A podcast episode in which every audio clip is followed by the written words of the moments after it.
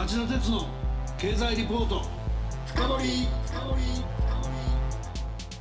皆さんこんばんは。番組アンカー経済ジャーナリストの町田鉄です。今日も新型コロナウイルス感染症対策をして放送します。皆さんこんばんは。番組アシスタントの杉浦舞です。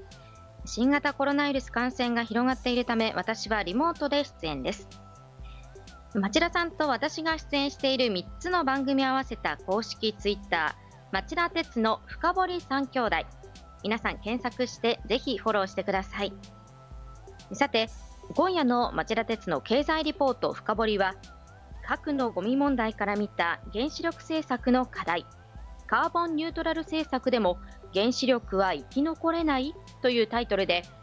日本経済研究センターの特任研究員で長崎大学教授の鈴木達次郎さんにお話を伺います。鈴木さんこんばんは。こんばんは。よろしくお願いします。こちらこそよろしくお願いします。10月26日に召集された第203臨時国会冒頭の衆参両院本会議で菅義偉総理が就任後初の所信表明演説に臨み2050年までに温室効果ガスの排出を全体としてゼロにするカーボンニュートラルを目指すと宣言しました。これは経済構造を抜本的に転換することを意味します。CO2 を出さない原子力発電の役割に期待する声も上がってきました。果たして原子力は期待される役割を果たせるんでしょうか。今夜はこのことを日本の原子力の第一人者である鈴木さんと一緒に考えてみたいと思います。鈴木さんよろしくお願いします。よろしくお願いします。今夜も聞き逃せないお話になりそうですね。それでは CM の後町田さんにじっくりインタビューしてもらいましょう。この番組はエネルギーを新しい時代へ。 JERA がお送りします。こんばんは。ミスター JERA です。金曜23時。皆さんいかがお過ごしですか？え？私ですか？私は今トレーディングを行っています。どういうことかって？実は私 JERA は火力発電によって日本の電気の約3分の1を作っている会社なんです。でもそれだけではないんです。火力発電の燃料となる LNG 液化天然ガスを年間約3500万トンも取り扱う世界トップクラスの会社でもあるんです。ここロンドンはただいま14時。世界的なエネルギー市場で今まさに LNG トレーディングを行っています。日本の皆さんに少しでも安価な電気をお届けするために。おや？そろそろアフタヌーンティーの時間です。ねえねえジョージそっちの大きなスコーン私のとトレーディングしてくれない？ダメ？やっぱり。それでは皆さんまたお会いしましょう。エネルギーを新しい時代へ。 JERA がお送りしました。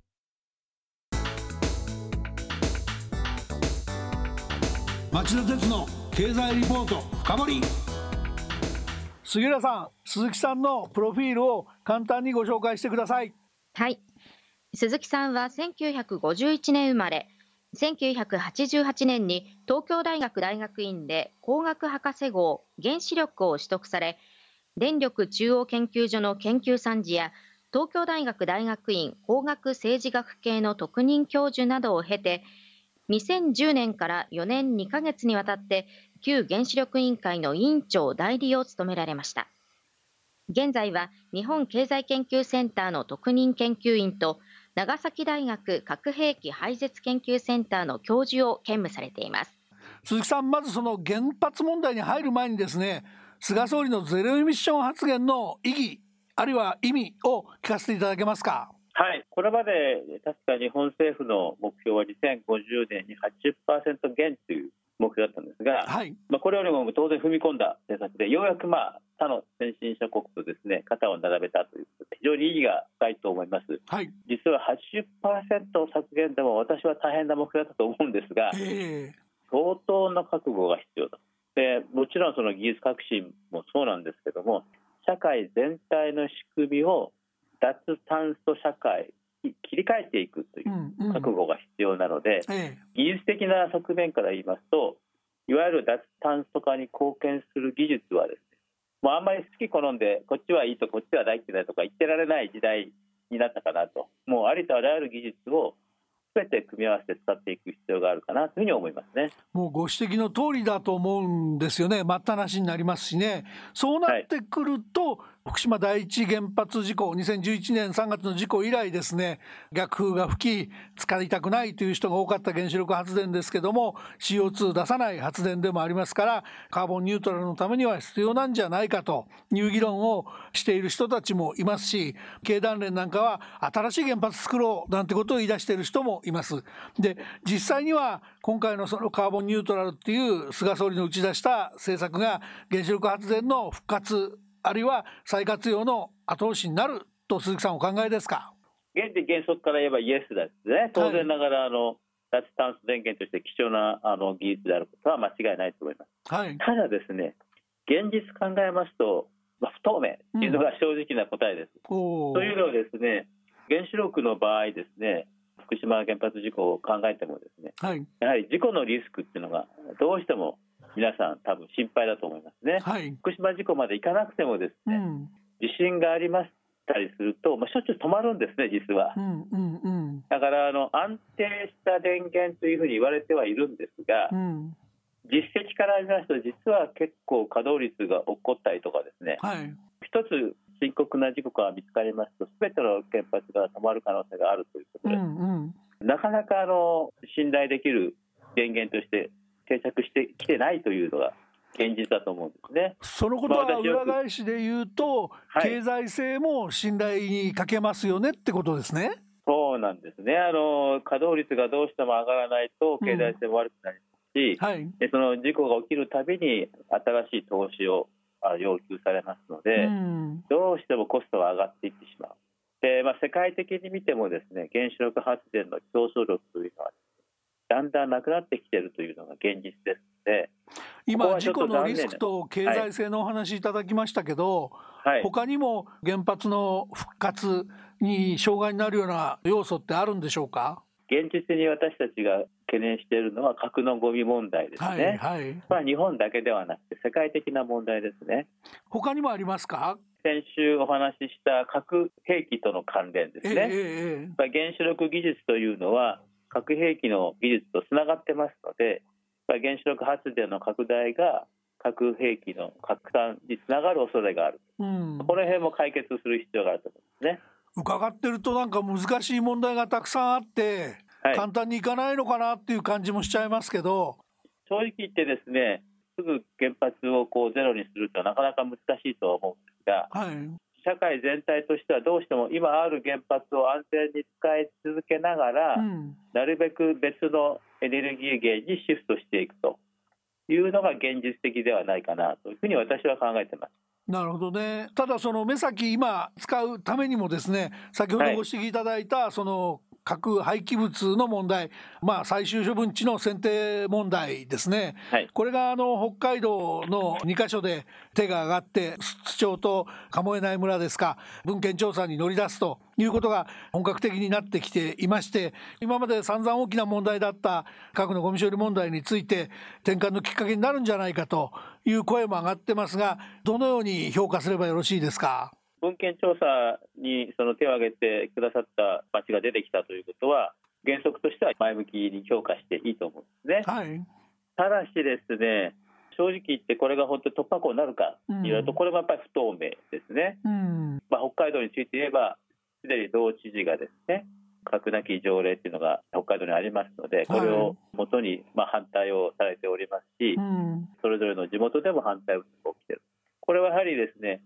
核のゴミ問題に対する一般の方々の信頼感っていうのが欠けてるんではないかとまだですね、はい、でこの信頼回復をすることが大事だなというふうに考えています。実は経済産業省の幹部に最近この話で取材をしたことがあるんですけれども今手を挙げている2箇所以外にもですねやっぱりその交付金の問題や何かを考えれば、はい潜在的に手を挙げて、自分たちも地元の活性化になるならやりたいっていうところは全国に100ぐらいあるんだと。でこの2つがきっかけになってそういうとこも自由な議論を始めてくれれば必ずそのゴミの問題は解決するとすごく胸を張って自信を持って聞かされたんですけど、はい、今の鈴木さんのお話だとそう簡単に信頼を得れるのかっていうことも考えなきゃいけないと思うんですね。100箇所もし本当にあるならですね、えー、私はあの一斉にやった方がいいと思いますね。あ。の期限を決めて一一つ一つ行くんではなくて、うん、例えば2021年の4月段階で一旦切ると。それまでに例えば10箇所、ね、20箇所とか、うん、あるいはもう100箇所本当にあるならですね100箇所全部出してですね公表して、でそこから適地を絞っていくようなやり方ですね。1箇所ずつやってるとそれぞれで反対されてしまいますので、なかなか難しいと思います。で私は根本的にはですねやはりその信頼されるためには今まだですね核のごみ問題に賛成するということは原発推進だというふうに取られてしまうところもあるし、うん、逆に原発反対の人たちは核のごみ計画には必ず反対するという構図ができてしまってますので、えー、そうじゃなくて原発推進でも反対でもこのごみ問題は必要だということをですね分かってもらうためには処分期間入務ですけども今だったら、はいはい、これを推進反対の立場を取らない組織にする。うん。それから、まあ、私がよく言ってる第三者機関をちゃんと作ってですね監視機関を作って、仕組みをチェックし、それからあの住民の方とコミュニケーションを取るという、なかなか経産省と電力会社がやっているうちは難しいんじゃないかなというふうに考えて私は今日話の流れで積極的に原発を活用していくためにはゴミ処理の問題もと言いましたけども今鈴木さんがご指摘いただいた通り実はそのゴミの問題っていうのはすでにたくさん溜まっちゃっているのでここで仮に原発を全部廃止したとしても放射性廃棄物の問題っていうのは必ず解決しなければならない、という問題だっていうところですよね。そうですね、まあ、そこを皆さん分かっていただかないとですね、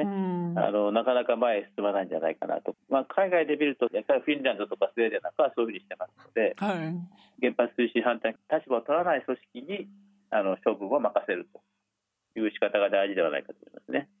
あのあと私何年か前にその青森県の中間貯蔵施設の取材に行ってタスクの中にガラスと一緒に混ぜてある放射性廃棄物の状況とか、はい、いろんなものを見てきたんですけどああいうのはそのかなり漏れ出すことのないように考えて作られているものだということは言っていいんですよね。そうです。もちろんですね。リスクはゼロにはなりません。非常に危険なものなので、はい、慎重に扱わなければいけませんが、えー、地上に置いておく折はですね地下深く地層に守られた形で、うん、えー、置くと要するに人間が関与している限りリスクは高いので地上ではなくて人間が関与しなくてもいい環境に置いておくというのが地層処分の考え方です、はい、そのためには安定した地層ですね。これが大事なわけですけど、まあ、これをきちんとやろうと思ったら科学的な根拠を持って進めなきゃいけないのでここのところでですね信頼できる科学評価するそういう機関が私は必要だと思うんですね。推進する人たちが安全だよと言ってもなかなか一般の方は安心できないので監視機関っていうのが必要だなというふうに思ってます。それの実験場も岐阜県にありまして取材に行ったことがあるんですけど、はい、あの地下に潜ると地中の深い深い深いところで、まあ、それでも断層の例えば火山活動やなんかがあるといけないからやっぱり適地を求めるというんで今の北海道でこれからやるような調査が重要になってくるわけですね。そうですね特にね、地下水、日本が多いのでですね、はい、断層の問題はもちろん深刻ですけども、やっぱり水に入って、その放射性物質が出てきますね、地上に。うん、なかなかその乾燥したところというのを、地下水の出ないところを探すのはなかなか難しいかも。ここが一番心配だなとは思ってます。ただ、その水に溶け出すということですね、心配しなきゃいけないのは。そうです、そうです、はい。なるほどね。だからあの地下水の移動を考えると、深ければ深い方がいいですね。そうするとまあ何十万年かかって出てくるという計算ができますので、うん、出てくるまでにどれぐらいかかるかとで放射性物質は半減期がありますから、はい、まあ、遅ければ遅いほどリスクは減るという、うん、そういうことになりますので、まあ、最近ではですね政府の考え方は大体300から500メートルぐらいの地下なんですけども、うん、もっと5キロぐらい深く掘ってですね、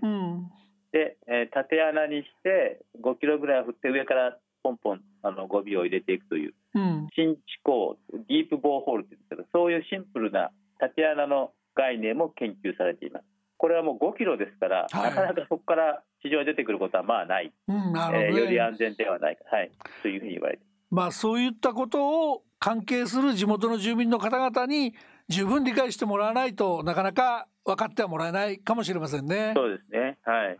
最後の質問に移らせていただきますが、はい、なんだかんだそのいろんな課題があるっていうのを伺ってきたわけですけどやっぱり一番重いのは福島第一原発事故があった以上信頼の回復じゃないかと思うんですけども、はい、こうすればその信頼の回復ができるんだという特効薬のような作戦はあるんでしょうか？いやもうこれは地道にやるしかないんですが、えー、まずはですねその福島の廃炉ですねそれと同時に福島の復興ですね。汚染水の処理の問題、はいはい。避難解除で帰宅したらお金を払うみたいな政策を今出してますけど、はい、それは基本的には信頼回復にはつながらないと思いますね、うん、えー、法律ではですね子ども被災者支援法っていうのは通ってるんですけども、うん、どっちを取っても帰ってこなくても帰ってきてもちゃんと支援すると被災者にはですね、うん、そういう法律が通ってるわけですからそれをちゃんと守ることが必要だと思うのに、帰ってこさせるためにお金を出すという仕組みで、まあ、これは私は帰ってこれない方々にとっては非常に良くない政策だと思うんですね。まあ、そういうまあ福島の問題はまず第一ね。はい、それからあのやはり事故を起こした産業であるっていうその反省が見えないとダメなんですね。うんうん、今の原子力の実力はこういうもんだっていうことをはっきり自覚する必要がある。経済性についてもこれぐらいのコストだというふうにですね、正直になることが信頼につながりますので。そこは大きいですよね。福島第一原発事故の後も、はいいろんな改ざんとか隠蔽とか後を絶たなかったですからね。前回お話しさせていただいたその核燃料サイクルの問題もですねもう破綻しているにもかかわらず、まだ続けられると言ってると。なかなか信用されないのでやっぱり現実をきちんと見つめてですね失敗したところは失敗したと。どこまでなら発揮できるということをですね正直にすることが大事ではないかと思いますね。鈴木さん今夜は貴重なお話ありがとうございました、はい。あの先週取り上げていただいた核軍縮の問題今週論じていただいた原子力発電の問題この時代を生きている人にとってどちらも常に関心を払い続けなければいけない非常に重い問題なのでこれからも折に触れてこの番組にご出演いただき時々の状況を解説していただきたいと思います。よろしくお願いします。はいよろしくお願いします。ありがとうございました。町田鉄の経済リポート深掘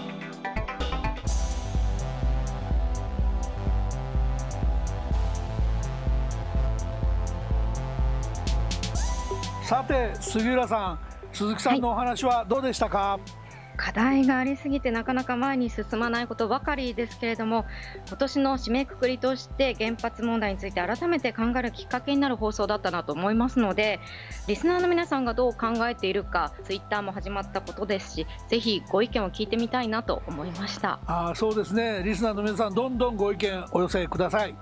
さて来週1月1日元日のこの放送は日本経済研究センター理事長で元日銀副総裁の岩田和正さんにおいでいただき2021年の世界と日本の経済を展望していただきます。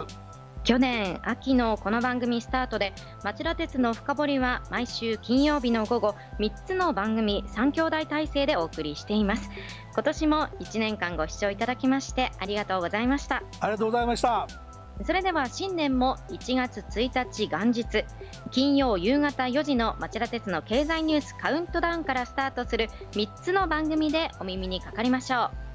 それでは皆さん良いお年を。この番組はエネルギーを新しい時代へジェラがお送りしました。